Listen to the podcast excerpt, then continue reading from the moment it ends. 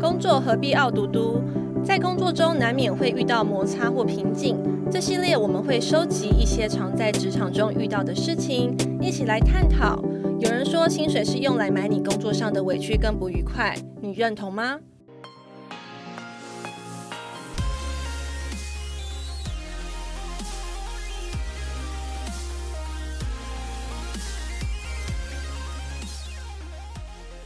大家好，欢迎收听人生234，我是 Doris， 我是 Ride 小张。今天邀请到的来宾是在媒体业被磨练的不成人形的傲嘟嘟代表苦主奈吉。大家好，我是媳妇熬成婆的奈吉。其实我觉得不能这样说，媳妇熬成婆我觉得可能不适合你。尼采说是金子总是会发光的，我觉得我不是金子，我只是石头，因为金子早就已经发光闪闪发亮了，我只是一颗石头啦，只是想说希望呢，不要自己成为自己人生的绊脚石，而是成为垫脚石，有点用处也好。不会啊，我觉得奈吉这种经过大风大浪的人，相信一定有很多职场经验想跟我们分享。那如本集来宾的 title， 品牌公关行销下标狂奈吉。那既然如此，我们就直接请奈吉下3个标给自己。这么猛啊！到时候节目就要我下3个标，就是马上就出难题。是不是想推通告？马上制作人喊卡喊卡，下次不要来了。OK 啦，第一个标我就是想说，厉害是留给别人说的，自己说的不值钱，这是第一个标题。就像真正漂亮的人不会说自己很漂亮。对啊，你改工地的邋遢啦，大家想说，你自己老王卖瓜，自卖自夸。对啊。那第二个标题呢，就是说，除了生命与健康之外，其余的都可以归零，重新再来。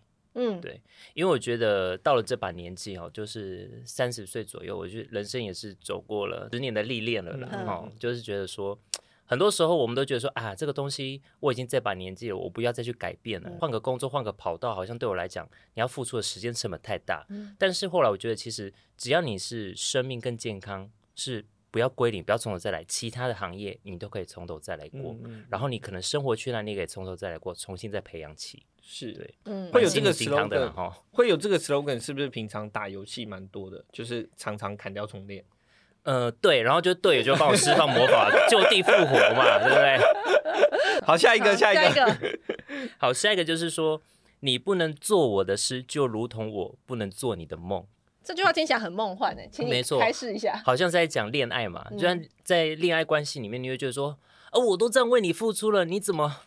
就是无法接受我？那其实把它套用在职场上也是一样的概念，就是说，我都觉得我做得很好，可是主管跟老板就是对我不青睐啊，不赏识我啊，然后我觉得好痛苦，为什么我的才华没有被他看到？那其实自己有时候想一想。不要怪老板不是你的伯乐，有可能你自己不是他想要的那匹千里马。所以就是你不能做我的诗，就如同我不能做你的梦。我们不要各自勉强，不要各自去强求啦。对，我觉得这一句需要拍手。我这一句听的是真的非常有感，是会鸡皮疙瘩，是会感动的那种。对啊。这个千里马能不能遇上伯乐，真的是百聊不厌的话题。等一下我们可以再细聊一下。好，那首先据我们所知，奈吉以前是在媒体行业打滚过几年，但是我2年前在媒体圈工作的印象就是分秒必争啊，很高压。那你那时候也是维持这个传统吗？没错，我记得刚出社会的第一份工作是在广告制片公司，我是担任最枝微末节、最人微言轻的广告制片助理这个角色。那我到现在印象非常深刻。我上班的第一天就是9点上班开始做道具，然后做到晚上11点的时候，老板说好了，可以下班了，大家可以回去了。我说 yes， 今天终于熬过第一天了。然后我说不是，等一下12点再来集合，1个小时12点再集合。然后我想说 excuse me， 是晚上12点。对，等于说11点下班，然后12点再来集合。那因为呢，就是给我们回家去稍微做一下盥洗，12点再到公司搬道具，上道具车，上货车。然后我们就跟同事干苦力活的同事，从台北一路坐车坐908一路往南开到高雄，要拍广告。那时候是星光3月吧，高雄星光3月要开幕，一路开到高雄星光3月。那时候在天蒙蒙亮的时候，我们就一群人就站在马路边开始吃的早餐。然后就是想说，天哪，我上班第一天就这么对公司的无私奉献，就已经耗费我所有的休息时间了。是，这个时候我有一个小问题，就是我想观众朋友应该也会有这样的问题。广告制片，究竟它的定义是什么？它需要做什么？它是怎么被定义工作内容的？广告制片我们是隶属于广告的制片组，因为我们是制作公司嘛。那制作公司呢，他把一部广告片完整，他就要去找导演、找摄影，那甚至要找美术哦。他把这些人员凑齐。那有些是 in house， 有些是做 free 的，那就看怎么去做调配。制片助理等于是在片场有点像是狗皮药膏的一个角色，就是狗皮药膏，对，哪里需要你就往哪里去。Okay. 例如说导演说，你帮我过来这边，这边有一个缺口啊，你就要去贴起来。对，没错。导演说：“你过来帮我站这边。”然后可能摄影说：“你过来在这边，我要测一下那个镜位。”然后灯光师说：“来来，你过来这边，我要打一下光。”那如果你看到，例如说摄影师啦，例如说他在架脚架、摄影脚架的时候，你就赶快好像用跑百米的速度过去，说：“我帮你，我帮你。”那你看灯光师在架灯光那个灯架的时候，你要用跑百米速度过去。那会不会有宵夜吃不完？来来来，赶快帮忙吃掉的。没有，通常我们都是在现场是最。不太敢第一个就是先动筷子了，都是这些导演这些长官们都先吃，我们再一个人躲到旁边默默的吃。所以我这样理解，是不是刚出社会的人，如果真的对于这个产业有梦想，进去都只能从制片助理开始？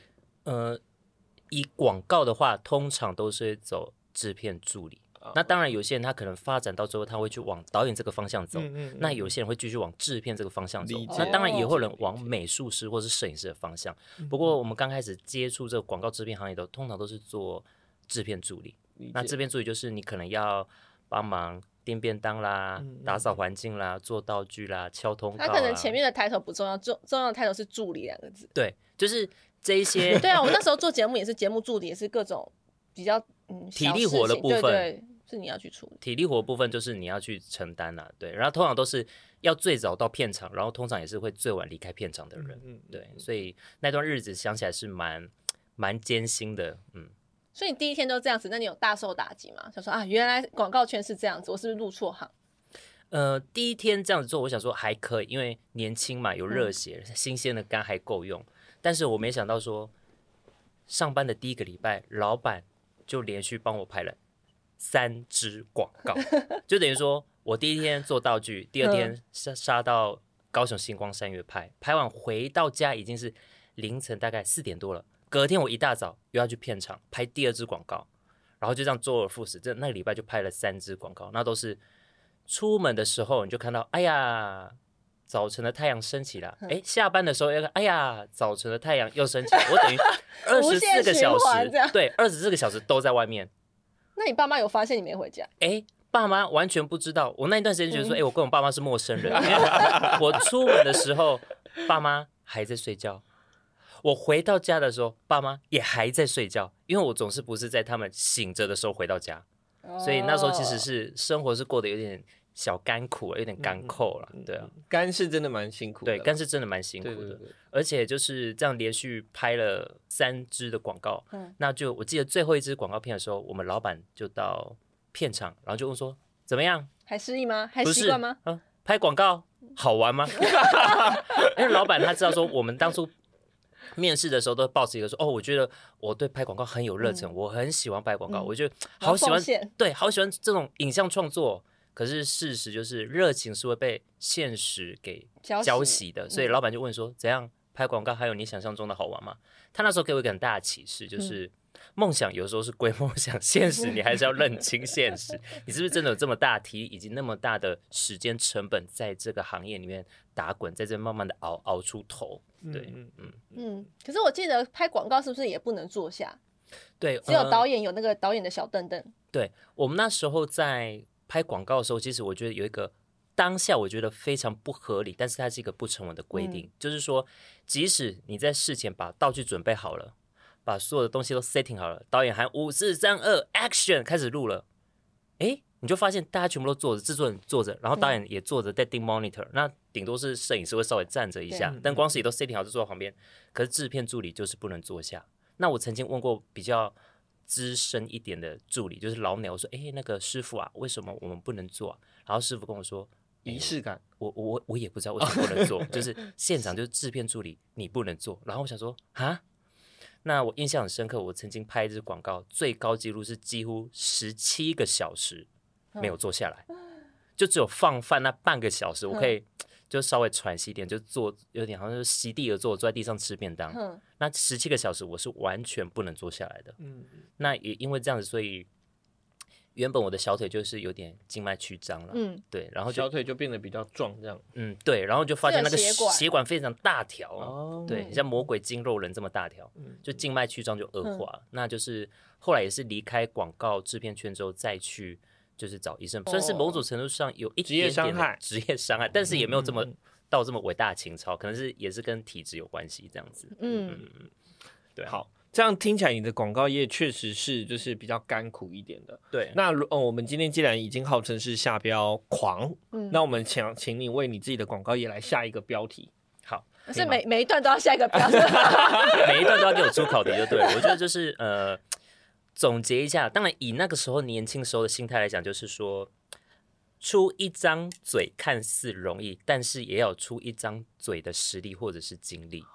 OK。因为我们那时候在年轻气盛的时候，在片场想说奇怪啊，为什么这些美术师啊、这些摄影师啊、这些导演啊，就是出一张嘴说哎某某某，甚至他连我的名字都不知道，就哎那个哎你去那边那个哎你去那边哎你去那边拿一下什么哎你这边放什么，而且你想当下也是多少有点小 complain， 想说你好歹尊重一下，我不叫哎，对啊，而且你凭什么出一张嘴啊？那么简单，例如说哎你过去那边拿你叫我过去拿，不如你直接去拿还比较快。嗯，可是后来想想，他们这些人其实都有一些人生的历练，嗯，那他有一些足够的资历了，某种程度上是这个行当里面的老屁股啦，嗯，所以他有这样的实力，可以只出一张嘴，他可以指挥别人去帮他做这些事情。对，那也就是让我去思考，就是说，其实很多时候你在职场上算是经历跟你的资历的一个累积啦，嗯，对，那有时候也不必太过于埋怨，因为毕竟就是刚出社会的时候，难免要多多少少吃一点苦头。理解，嗯，那我可以理解你刚刚有说的，就是媳妇熬成婆。嗯，那我这边想请你将右手置于左胸，摸着良心问：假设你今天已经变成婆了，你还是会叫制片助理站着吗？不会，我会请制片助理好好的坐着，但是有事情的时候要赶快冲第一。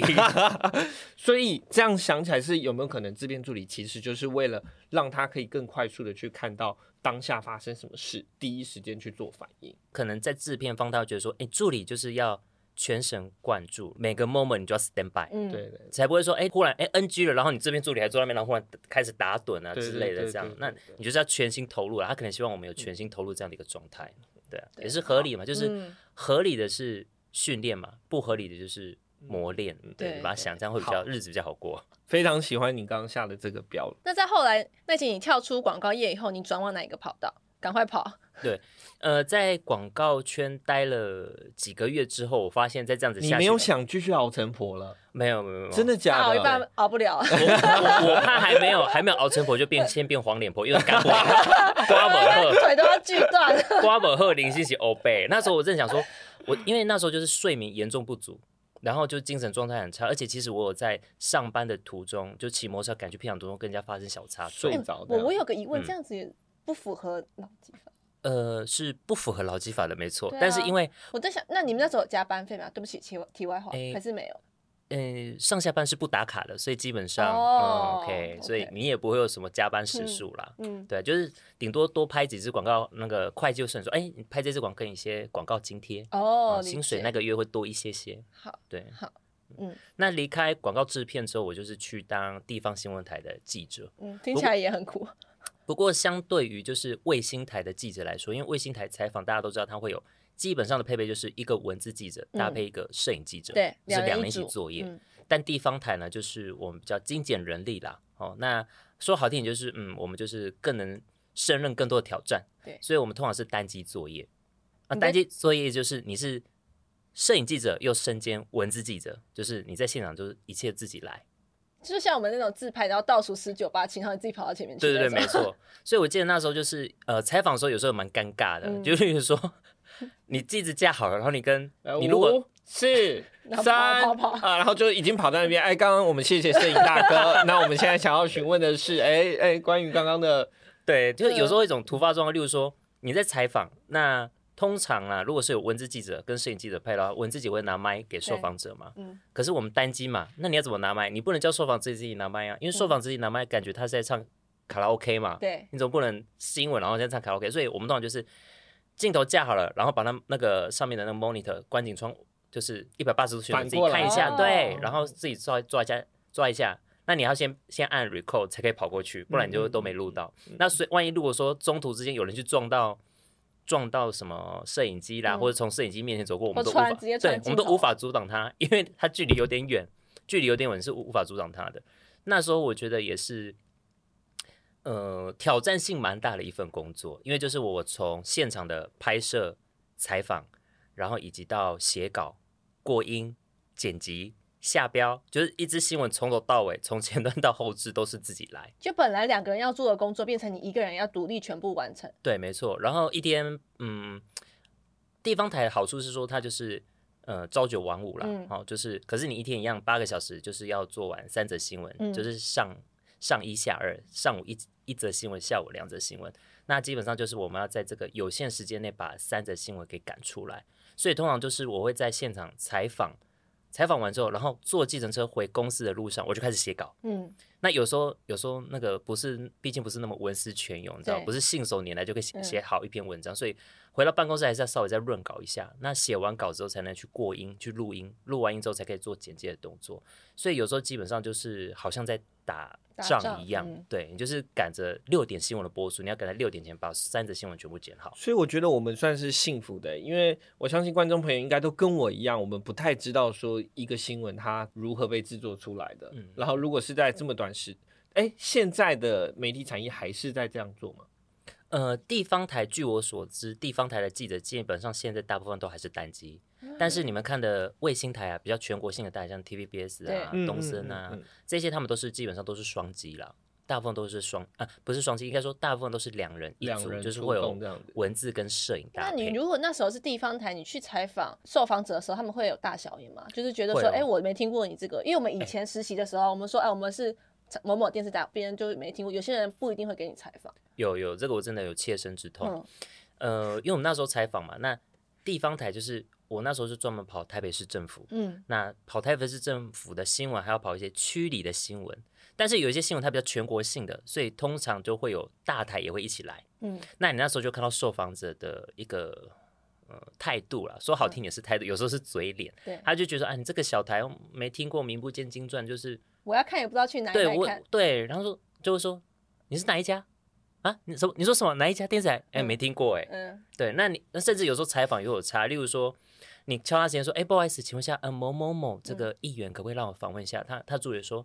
议员现在在忙哦，他没有空陪，就是你要等一下哦。那如果是大台的来，就说，你等一下，我去找议员出来让你受访，因为议员在全国性的曝光。知名度会提升嘛，所以如果是大台的来要求要采访，基本上受访者都很配合。那像我们这种有时候被晾在一边啊，就是会招人家，有时候甚至会招人家白眼，就说你是哪地方台？我没听过，就会这样子。所以某种程度上在跑的时候，自尊心有时候会有点受损，对，会有这种状况发生。OK， 那从广告业啊，再到你后来做这个地方记者，听起来都其实是蛮辛苦的。那你也坚持了一段时间，没有马上放弃。所以你应该说是你是钝感力比较强的吗？应该是说，其实我对于职场上发生的事情啊是敏感的。例如说，今天哪个同事好像对我有点感冒，或者是这个主管好像特别偏爱哪个同事，比较没有那么关照我。其实我是感觉得出来，只是说我在处理的事情方式会用比较钝感的方式去处理。例如说，可能当天发生一个不愉快的事情。可是我不会把这个事情让它困扰我太久，我可能就是私底下找同事 murmur 一下说，靠，主管今天又怎么了啊？某某某同事刚刚挖了一个坑让我跳，但你也不会表现出来，你在心里想，就在心里想，或者是跟同事私底下 murmur，但是我不会让他这个事情直接在办公室浮上台面，就是可能跟同事对着干这样子，那也不会让这个情绪延伸太久，可能回家稍微跟家人抱怨一下，隔天就是好像没事继续到公司上班，就是不希望说这个职场上的不愉快，然后去影响到我自己的心理健康程度，以及影响我的私生活。所以基本上我会运用钝感力的方式，就是遗忘力。发生这个事情就说算了，后悔了，这样子，反正过了就过了，这样子。那奈瑾，你觉得这是后天调教出来的吗？还是其实先天就有这样的隐藏性格呢？因为我看那集前面的这几个工作，不管是广告业或者是在新闻业，就是在媒体这整个产业都是。用肝救台湾，然后可能会花掉很多自己的生活时间。我觉得这是个性啦，多少跟个性有关。那其实有一大部分可能是在媒体圈里面去训练出来的某种的抗压性。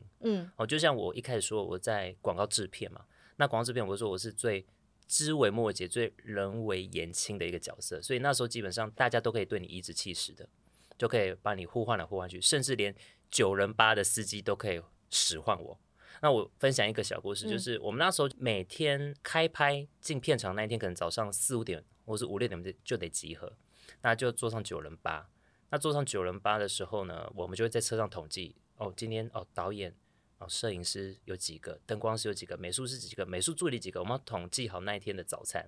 那司机在旁边打听到，我们就问，哎，那司机大哥你要帮你准备吗？他说，哦，不用准备我的，嗯，好，客气一下。对，他说真的不用哦。好，那例如说当天现场工作人员是20个好了，我们就买了20个，包含我自己20份的早餐。嗯，就到现场的时候，司机居然给我第一个拿早餐，然后我那时候想说，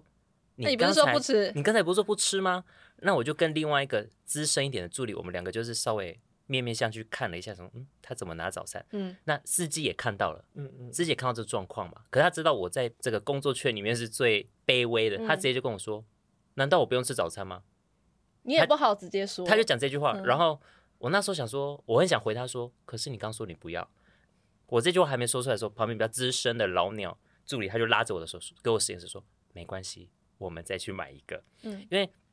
在片场里面订了20份，他拿走1份，他拿走那1份一定是我的，不会是导演的，就不管怎样都会算在我头上，就是等于说，要么我就是当天不要吃早餐，要么就是我再赶快抓紧时间出去外面买，所以我就觉得说，好吧，那连司机。不是我跟我的工作内容相关，他都有办法可以压榨我，甚至对我就是讲话就是不客气。那可能通过那一段时间的工作吧，你就知道说啊，有些人情世故啦，那其实是要锻炼自己的抗压性，自己的抗压性是很重要的。所以可能是因为有在媒体圈稍微打滚那几年，所以会觉得说，在分秒必争的这个工作环境里面，那你碰到不如意的人事物。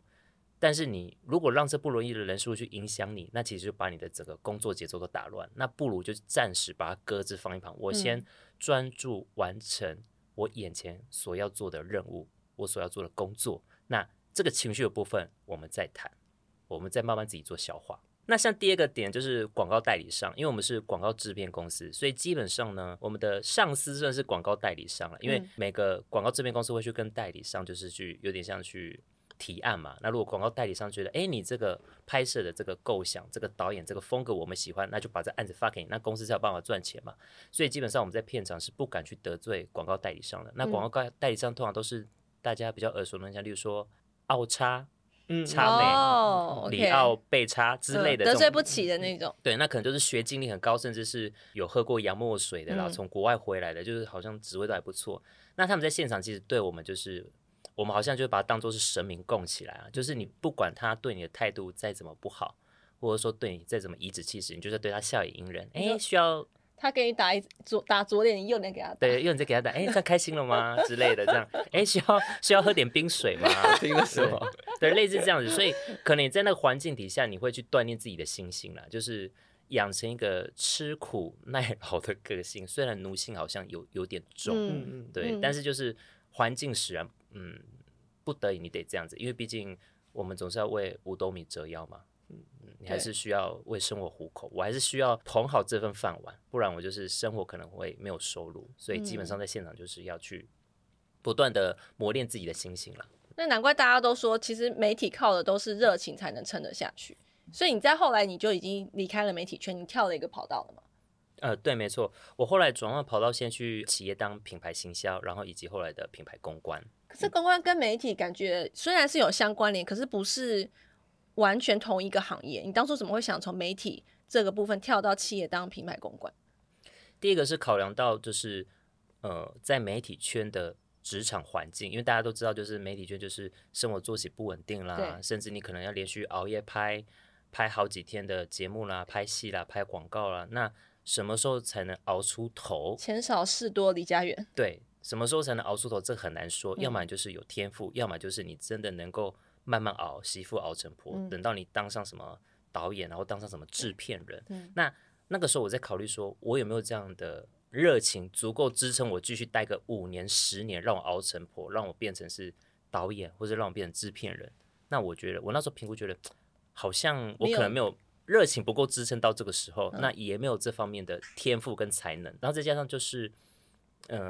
在媒体圈有时候会去考虑到他的升迁管道，对，不会说哦，你现在是制片助理，接下来是制片大助理，接下来是制片特级助理，然后慢慢你让你有个好像薪水有个阶级是可以往上爬。所以那时候考虑到好像这个现实的生活环境跟收入经济状况的时候，我想说，哎，那原本就其实对于行销这方面有一些兴趣，所以我就去应征了品牌行销，就到某个企业应征品牌行销。那时候第一份转换之后的公司是做电竞产品，因为这几年台湾的电竞产业蛮蓬勃发展，就是机械键盘啊、电竞耳机啦、电竞滑鼠，那我就转换去这边做。那时候我是蛮感谢过去的这些经历啦，可能在媒体广告、在新闻这方面的经历，因为这几年大家知道自媒体开始蓬勃发展，那其实很多企业他们经营他们都需要自己有自己的影片啊、自己的短影音，所以我那时候去这个电竞产品公司的时候，可能主管那时候面试我主管副总，他可能也看上我有这个特点，就觉得说哎，你有这个媒体操作经验，然后有当过记者，又会写文案，那公司的相关的产品要新品发表的时候，上市之前都要写新闻稿，那甚至要帮产品的整个主视觉，然后产品的整个文案做定调，那就是由我来操刀。那时候也是蛮感谢这个主管，他让我有这个发挥的空间，而且是蛮信任我的。就是碰到很多行销的行销专案要讨论的时候，他都会放手让我可以去执行，那也会来愿意的跟我做讨论。那不是就会跳脱过去说啊，反正就是主管交办你什么事你就把它做好就好。那在这个电竞公司让我觉得说，我不只要把主管交办事情做好，而是我更有更多的自主权，那我有更多的话语权，以及我要为我自己所规划的行销专案做负责。那我觉得他是有给我一个非常程度的支持，所以就也做出兴趣来。那接下来就是从这个电竞公司离开之后，就去上市企业当品牌公关。不过这倒是一个蛮无心插柳啦，对，本来不是做行销吗？突然变去做公关，对，没错。我记得那时候我是投这公司的比较偏向是数位行销的职缺，是对，然后我就抱着 OK 啊，反正就是他那时候开始我觉得是主任嘛，主任或者是专员，就看面试的状况。结果当天去面试的时候，面试我的主管就说，我觉得你过去的学经历还有你在工作上的经验，我觉得你蛮适合做品牌公关副理，蛮适合担任。然后我心想说，title 听起来比较大，对，title 听起来还蛮威的嘛。原本我只是在应征个就是专员或是主任，然后忽然一下 upgrade 升级到了副理，对，公关副理，想说好像还不错。就原本奴性很重的自己，没想到可以瞬间爬那么快，这样就突然直接可以有管理者的角色，就突然觉得老天爷眷顾我了，我怎么有点一步登天的感觉了，然后开始自我膨胀。没有啦，当下其实就觉得说，好像是一个不错的发展，好像自己遇到了一个伯乐嘛，好像因为自己遇到一个伯乐，我当了一回千里马之类的。对，转角遇到伯乐，自己当了一回千里马，又一个标，一个标因为这是在完全没有，这完全是意料之外。我当初就抱着说 ，OK， 我就是走这个数位行销这一块的专员或是主任，但我没想到面试后的过程就是面试的过程就是让我可以变成是小小的这个主管，对，就是当一个公关副理。所以那时候是你第一次当主管嘛，当副理这部分。对，没错，那也就是出社会这10来年第一次当小主管的角色这样子，所以我当下其实心里也是蛮开心的啦，就也蛮感谢这个主管的提拔。对，那你这样当主管以后，是不是工作量都会变比较多？因为你除了你自己的事情要解决以外，你属下的事情你也要去 handle。你会不会变成工作量爆多，或者是超过于你本来本职应该负荷的工作？不到爆多，但是的确会跟自己以前就是只要照表操课，或者是只要听命行事。当然，因为责任不同，能力越强，责任越大，对，责任越重嘛。好，那以前过去我们就是上面教我们做什么，那我们就做什么，就是把它尽善尽美，不要出包，把它完成就好。可是现在当一个小主管之后，你底下就有人要管嘛，你要去管理这些弟弟妹妹们，他们该做什么，然后你安排事情给他们做，那这个是我们要去考虑，然后同时要照顾到他们心情以及他们的职业发展。你总不能一直叫妹妹说，你就是倒茶水、泡咖啡，你是安排一些让他有自我成长空间的工作内容给他做。那第二个就是说，可能因为升上主管了，所以有些事情是最上面的主管他会下放一些权利跟责任给，例如说哦，我们可能就开始要去预估整个年度哦，来年度我的整个科别的行销预算，那过去是不用去规划这一块啊，可能行销预算可能就是100-200万啊，或者200-300万的部分，那你要去规划哦，1月做什么，2月做什么，3月做什么，你要去把这个规划给制作出来，那你要考虑到哦，会不会需要办什么活动啊，对，大概是这样子。我觉得责任是会变比较重一点。所以我刚刚听你说你还有在负责行销预算这个部分，可是你那时候在公司你是应征公关副理这部分，那看起来行销跟公关你两边都有多少有业务重叠的地方，对，所以你是有同时兼任这两个工作这样。嗯，其实也不能算是兼任，因为主要是说我们那时候整个部门的主管，行销的主管他是媒体人出身，那他会觉得说我的学经历的背景是跟他比较相近的，所以他会觉得说公司不管是行销的文案或者是我们行销的相关的影音素材，好像都必须得经过公关，必须得经过我来做一个也不是审核，就有点算是帮品质做把关了，然后可能同时他会比较依赖我这边出的一些建议跟意见，那当然免不了会出现例如说帮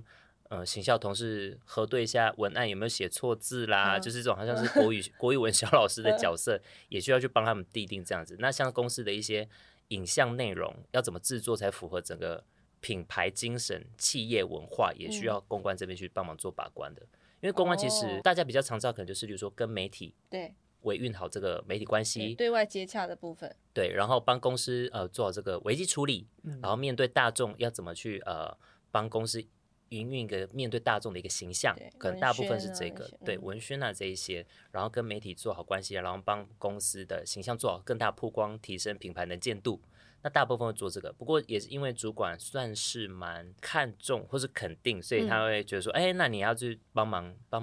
行销的同事啊，例如说这个社群行销同事可能需要常常 po 文啊，写文案啊，你就去帮忙他校稿一下啦，或者什么 idea， 或者做 EDM 电子报的时候也把我拉进去开会啦，这样。我记得印象最深刻的是有一天上班8个小时上班，我总共开了大概九个会议，就等于8个小时9个会议，超多的超级多。我没有1个小时是好好可以坐在自己的位置上，就是我可能起身进会议室，然后出来坐个15分钟，说下一场会议又来了，然后当下已经开始怀疑人生，想说我今天到底来公司干嘛，我今天自己该做的事情我都还没做，就一直不断快，然后都是跟别的科别一起开会，然后开到会通常有时候开会不一定会有结论啊，所以就是你会觉得说哇，今天一整天都把时间消磨在开会上，所以当下也是多多少少会有一点就是感到比较为难一点，感到就是好像今天好像什么事情都没做到，都在开会这样子。是，所以细数你历届从做的这些工作，你都是老板要你100，但是你可以给予到120、130、140。不管今天是从以前的行业，可能是媒体业，然后再是广告业，然后到现在的工作，你都会愿意。我觉得这有没有可能就真的是个性上，你都会愿意给予的比原本的更多。对，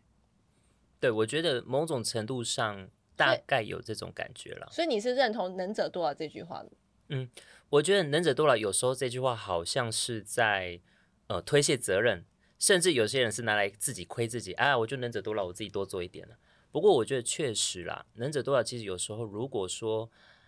在你能力能够胜任的范围里面，你多做一些事情，其实未尝不是一件好事。第一个，主管会肯定你的才能嘛，会看到你的专长。那还有一个可能就是同事间会觉得那一集还不错这个我们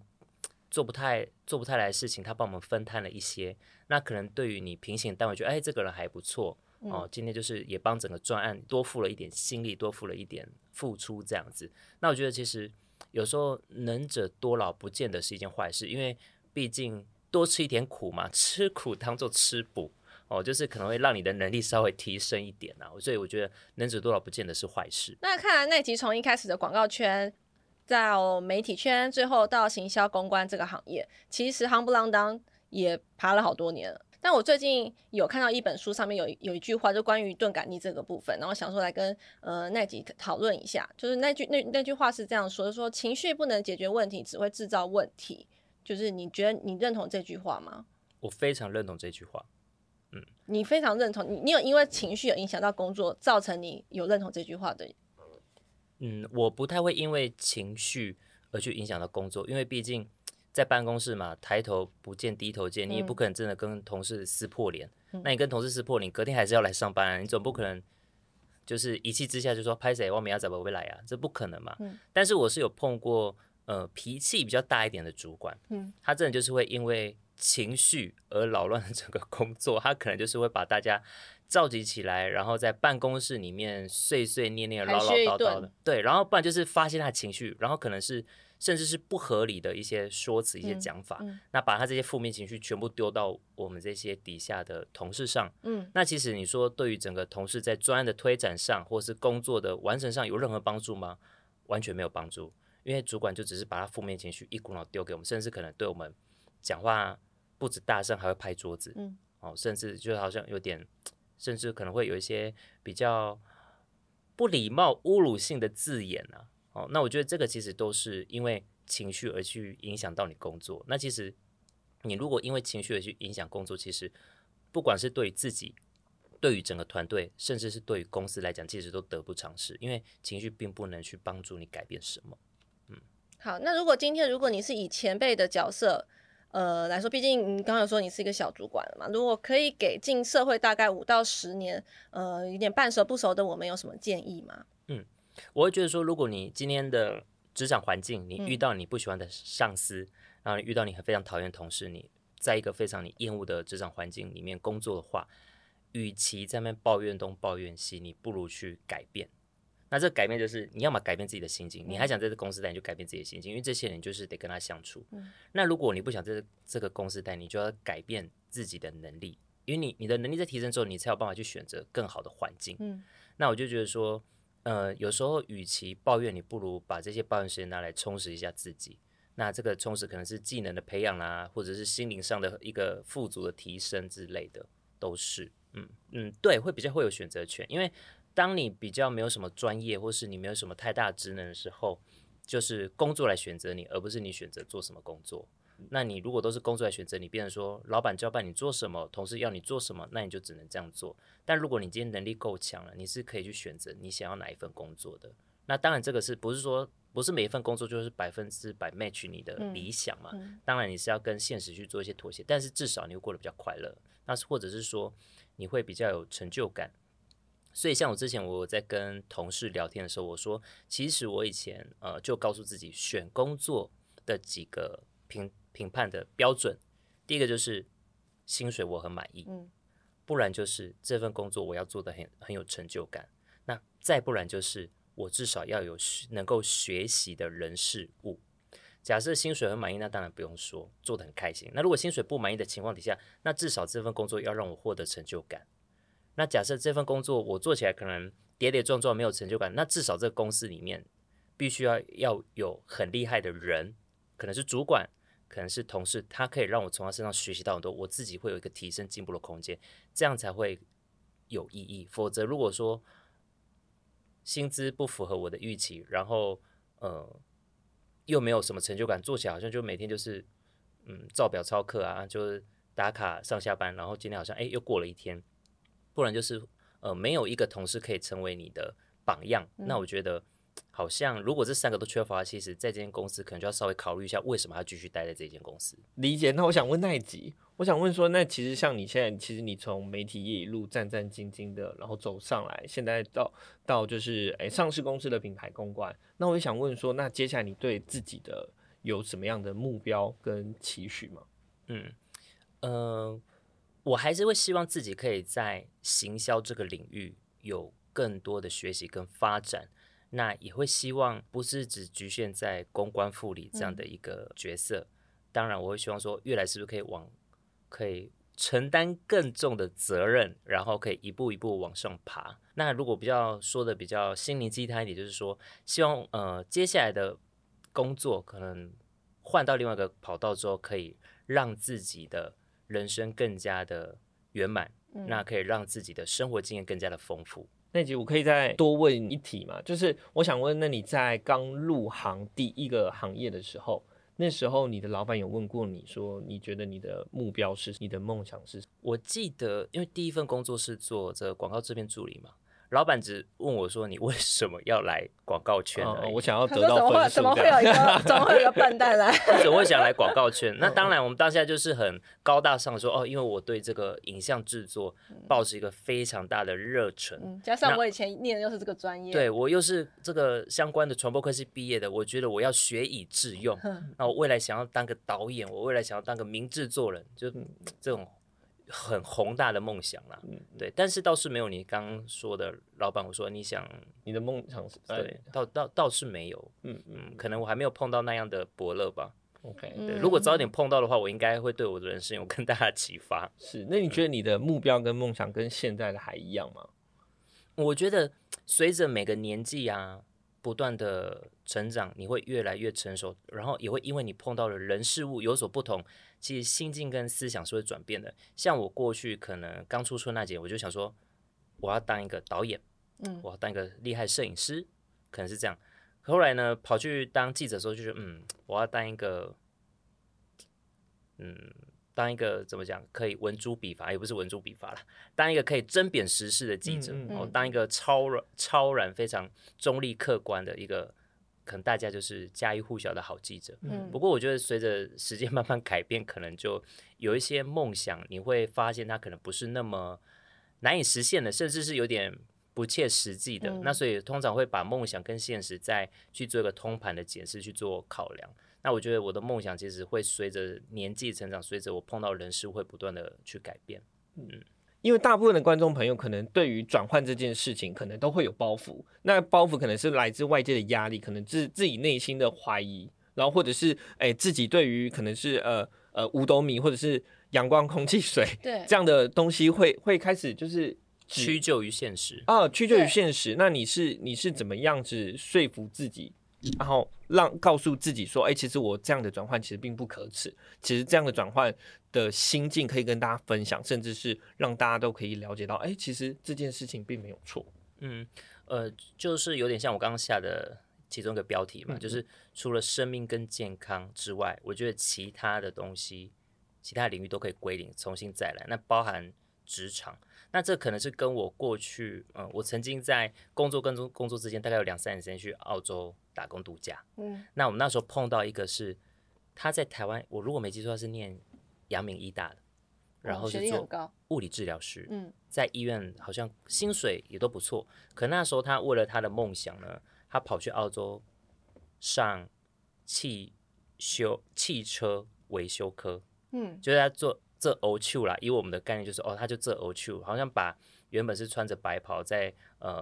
医院院所里面，然后是比较舒适的环境里面的一个比较高阶的工作人员，然后跑去好像去就是去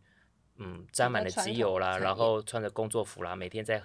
摸这些引擎。他可能是想说有第二专长就可以兼差啊，就可能白天做完物理治疗啊，下班再去修稍微修个车子，白天修理人体嘛，对，修理人体嘛，然后下班修理车子，对，然后可能白天的时候那个腰上还记得一根榔头这样，你说手术刀拿出来，拿出来是榔头，对，然后说身为一个物理治疗人员，身上带着榔头也是很合理的事情。OK， 不要讲干话。我觉得他给我一个启发，因为过去我们当然会想说，我一旦设定一个目标，我好像不要轻易改变，不然可能人家说你没定性啦，甚至好像半途而废，最怕被冠上你半途而废，你没有耐心，你没有毅力。可是我从他身上看到，其实他原本的工作是还不错了，薪水待遇也还不错，可是他却敢为了自己的梦想，他到了澳洲去学这个汽车修护，然后就是完全截然不同的领域，而且他那时候已经年纪将近40岁了，比我大好几岁，所以我那时候想说，如果他原本的薪资待遇跟他的头衔都比我来得好听，因为我那时候就是广告制片助理嘛，地方台新闻记者嘛，你说头衔当然比不上这个物理治疗师又是名校毕业的来得大，可是我觉得说，如果一个地位感觉社会地位比我高，然后学历又比我好的人，他都敢放下这一切，然后到一个新的领域从头再来，只为了圆他的梦想，那我觉得又有什么不可以的？所以他也是给我一个启发，就是说，其实你在这个领域里面，你如果经营下去，有时候不一定这个会顺你的发展，那你可能会在这个旅途中，你会发现你还有其他的可能，那你不如去尝试其他的可能，你不用在一个地方就是专死胡同、嗯、我觉得这是一个值得思考的问题。那今天聊那么多，我觉得我有一个很大的感触啦，就是我们改变不了别人的想法，能改变的都只有自己啊。就像那集刚刚讲的，就是我从我自身去看嘛，面对负面的情绪呢，我选择开启钝感力，不予理会。那面对工作上的要求呢，我就是藉由自身心态的改变，然后去修正。与其期待别人，不如把选择权掌握在自己的手上，比较实在。没错，嗯，好，完全认同。